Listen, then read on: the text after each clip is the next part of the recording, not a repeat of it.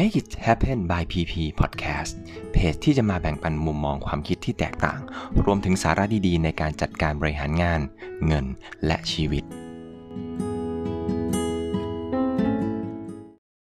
สวัสดีครับ วันนี้ผมมีคำถามครับ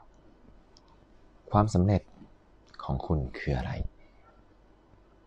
หลายคนไม่รู้ถูกไหมครับ วันนี้ผมก็เลยจะมาชวนทุกคนค้นหาเป้าหมายชีวิต ของตัวเองให้เจอ แล้วคุณจะเข้าใจความหมายของคำว่าความสำเร็จครับ จะเกิดอะไรขึ้นถ้าวันนี้คุณไม่รู้ว่าเป้าหมายของตัวเองเป็นอย่างไรใจเย็นๆครับ คุณไม่ใช่คนเดียวแน่นอนที่ยังค้นหาตัวเองไม่เจอ ลองค่อยๆใช้เวลาสังเกตตัวเองดูครับหนึ่งในก้าวแรกของความสำเร็จส่วนบุคคล นั่นคือการที่เรารู้และเข้าใจถึงสาเหตุของการมีตัวตนของเราเองว่าทำไม เราถึงเกิดมา นั่นก็เป็นคำถามที่ตอบยากถูกไหมครับ แต่วันนี้ผมมีวิธีที่จะช่วยให้คุณค้นหาคำตอบนี้ได้ครับ เรามาเริ่มกันจาก 2 ข้อนี้นะครับ 1 เลย หาเอกลักษณ์หรือลักษณะนิสัยเฉพาะของตัวเองให้เจอ คุณเป็นคนยังไงครับ ใจดี ชอบช่วยเหลือคน เห็นอกเห็นใจ หรือว่าเป็นคนที่ชอบเอาชนะ ตั้งเป้าและต้องทำให้ได้ครับคุณเป็นคนแบบไหนครับ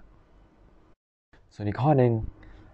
ลองอธิบายการปฏิสัมพันธ์และตอบสนองต่อผู้คน และสิ่งรอบตัวของตัวคุณเองดูครับ ลองสมมุติตัวอย่างดูนะครับ ถ้าวันนี้เราเห็นเพื่อนร่วมงานแต่อยู่คนละฝ่ายกับเรากำลังประสบปัญหาการทำงานอยู่ คุณจะทำยังไงครับ ไม่ต้องตอบผมก็ได้ครับ ลองดูอีกตัวอย่างดูนะครับ ถ้าวันนี้คุณเป็นหัวหน้านะครับ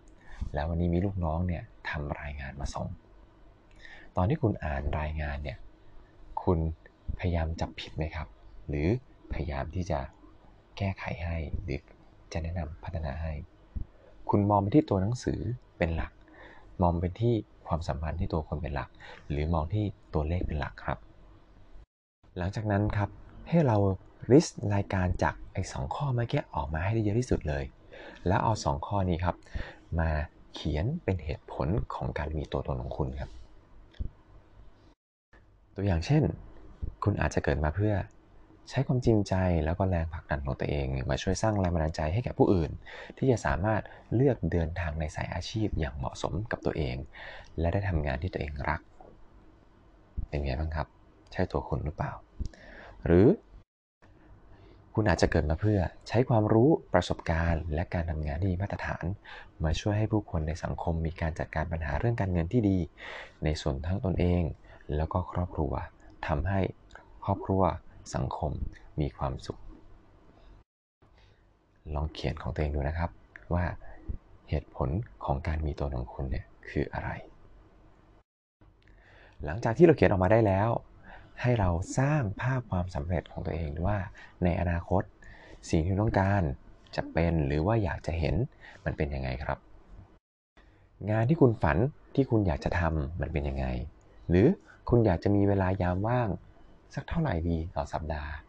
เห็นภาพตัวเองได้ไปพักผ่อนไปเที่ยว สักเท่าไหร่ดีครับ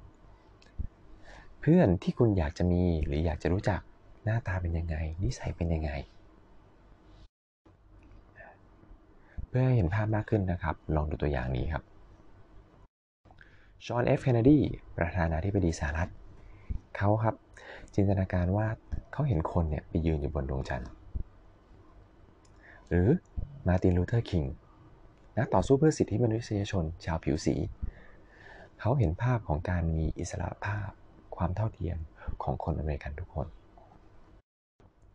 เราจะเห็นว่าวิสัยทัศน์ของทั้งสองคนเนี่ย จะมีอิทธิพลอย่างมากเมื่อเขาสามารถเปลี่ยนจากสิ่งที่คิด มาเป็นเรื่องจริงได้ คุณล่ะครับ